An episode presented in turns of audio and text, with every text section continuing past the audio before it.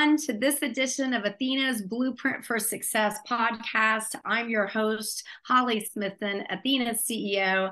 And I have to tell you, I am so excited to have our special guest on this very momentous occasion.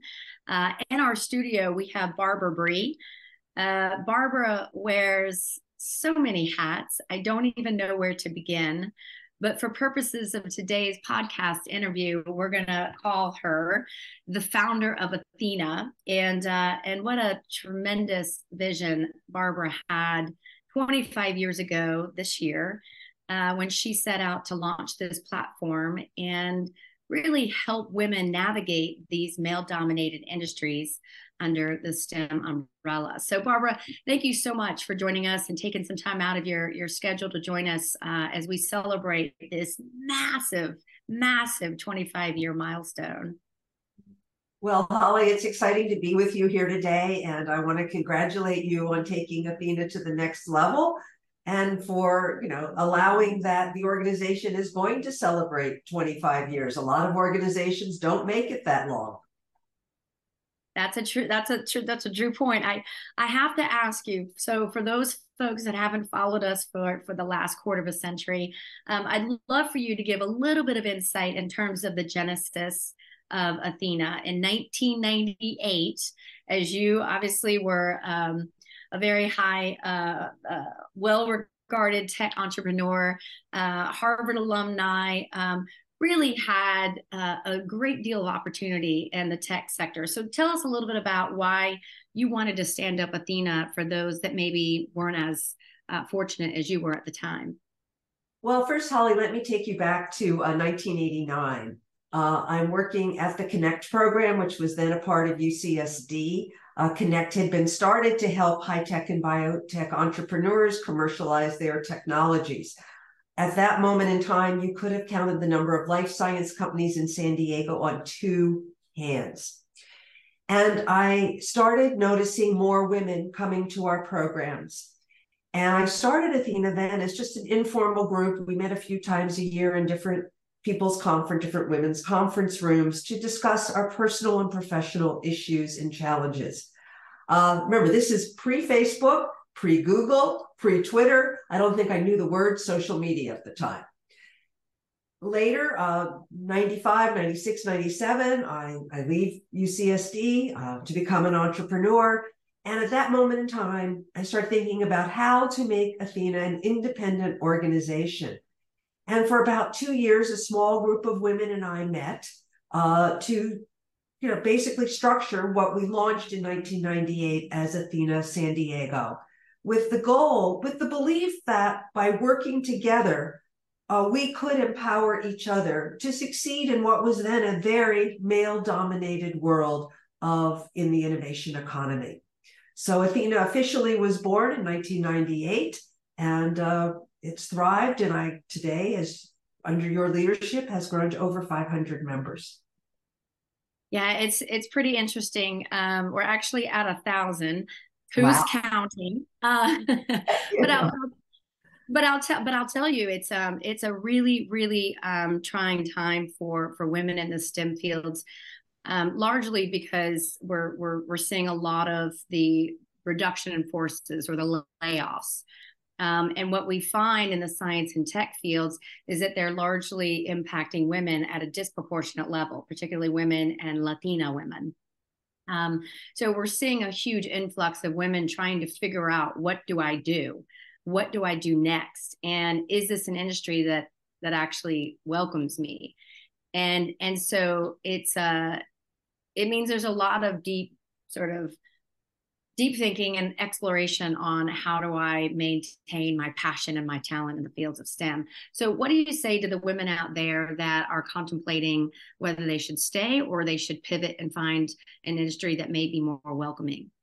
Well, first of all, before we started taping this conversation, you told me that when we started Athena, about one in four STEM employees in San Diego were women, and that the number is about the same today.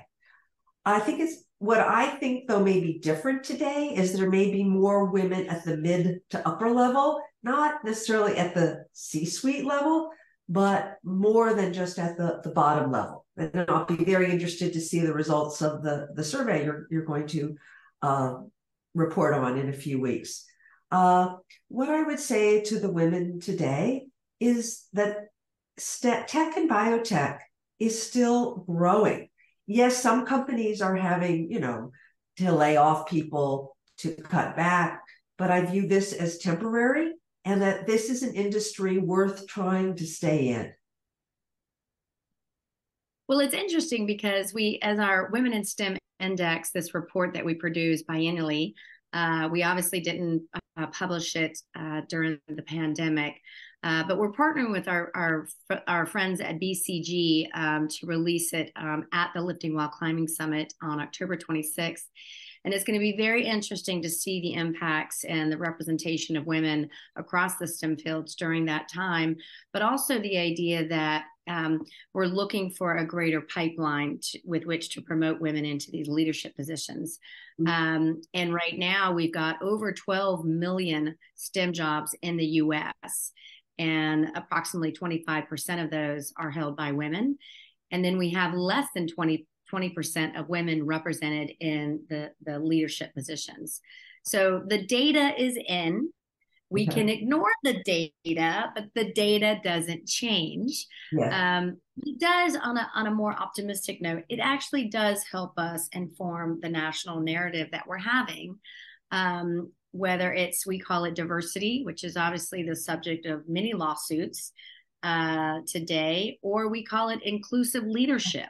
However you want to craft the the, the wording um, it's still the data still shows that outperformance is given to those that have inclusive leadership and diverse workforce so I'd love to get your take.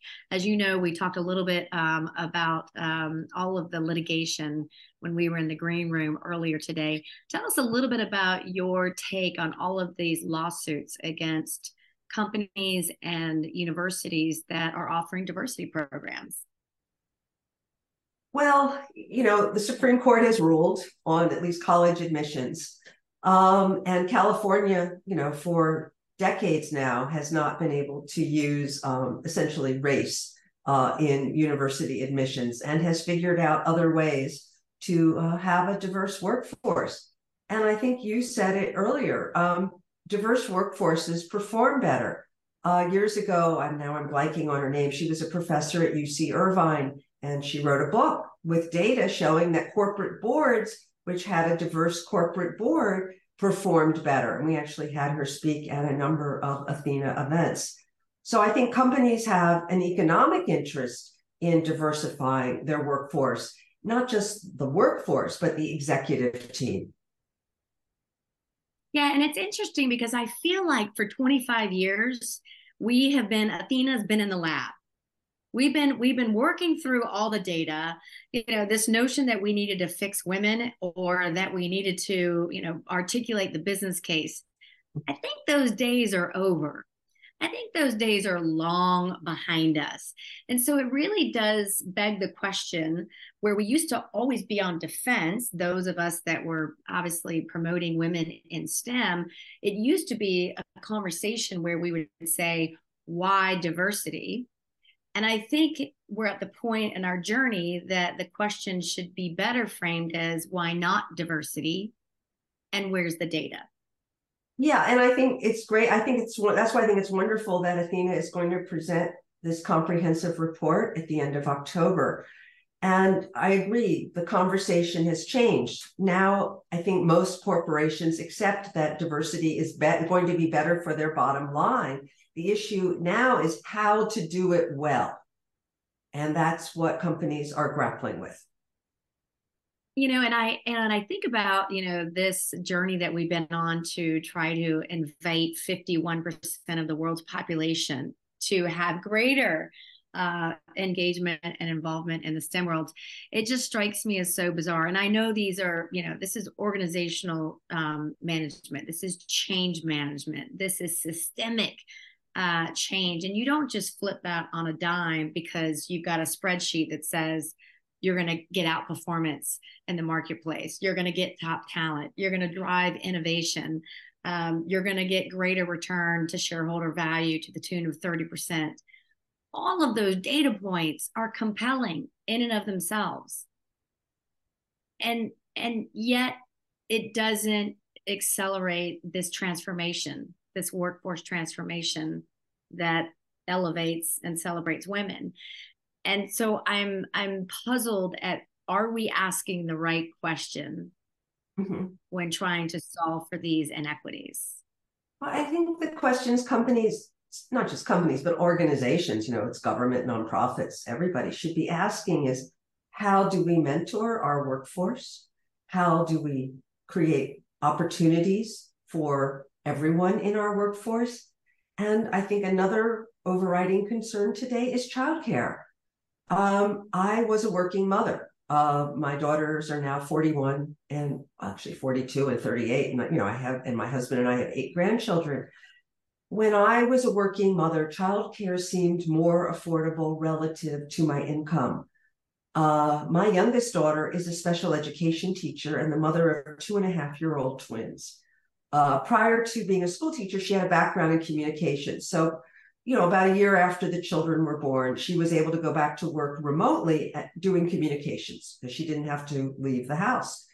And she really didn't want to teach remotely. She's now back working at a school in, in San Diego Unified a few days a week and going to work toward full time. But after paying for childcare, she will net very little money. And that's a big problem in our entire ecosystem is the cost and availability of quality childcare. And it's it's stunning because um, it's it's it continues to it's a reflection of our society's values right and and so if we're going to make this um, an equal ground where everybody has an opportunity to contribute their talents then there needs to be a consideration of all the different um, competing factors I I want to I want to ask you because you know we've we've got um, a lot of politics. Um, the political football of this season is diversity, and you know it really is at times like this where you have CEOs and executive leadership teams that can see all of the politics playing out, and it at that intersection, it really is an opportunity to show what the core values of the company is. Um, yes. And some are going to be subjected to the winds, you know, the winds of change and follow through the political folly. And others will stand clear on their core values as it relates to diversity and obviously being responsible for uh, their shareholders' value and the performance of the company. What are your thoughts on that um, as we as we kind of plow through the political season? Well, I think the key thing for every company is recruiting the best talent and retaining it. So that's why, you know, and I think, you know, women are, you know, an important, maybe they're a fourth of the jobs, but, and we want to raise that number uh, to 51% of the STEM positions.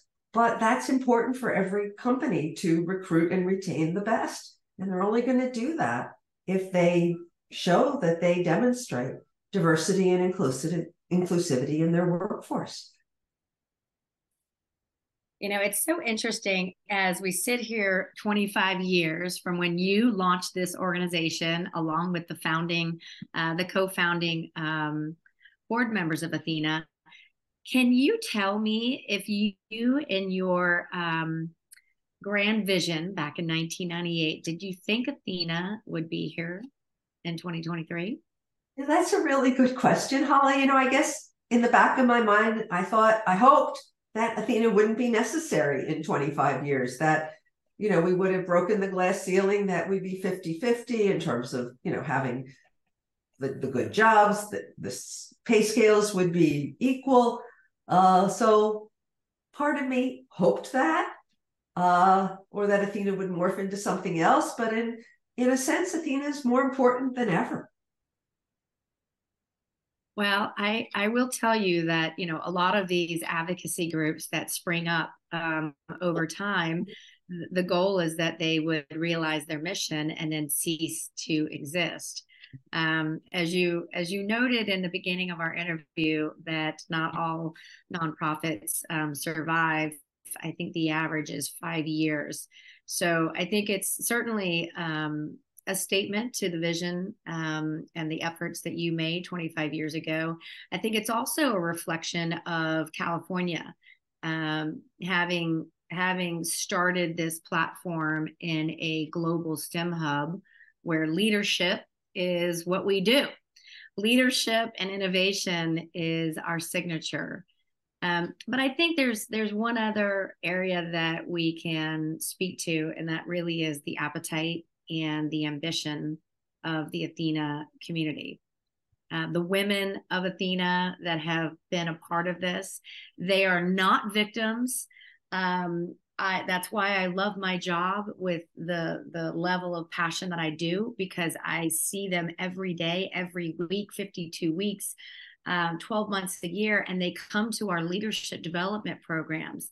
They come to our program committees. They participate in the speaking um, platforms, and they're just determined. They just come to the table and say, let's look at the data, let's understand how big the delta is, and let's figure out how we can close the delta.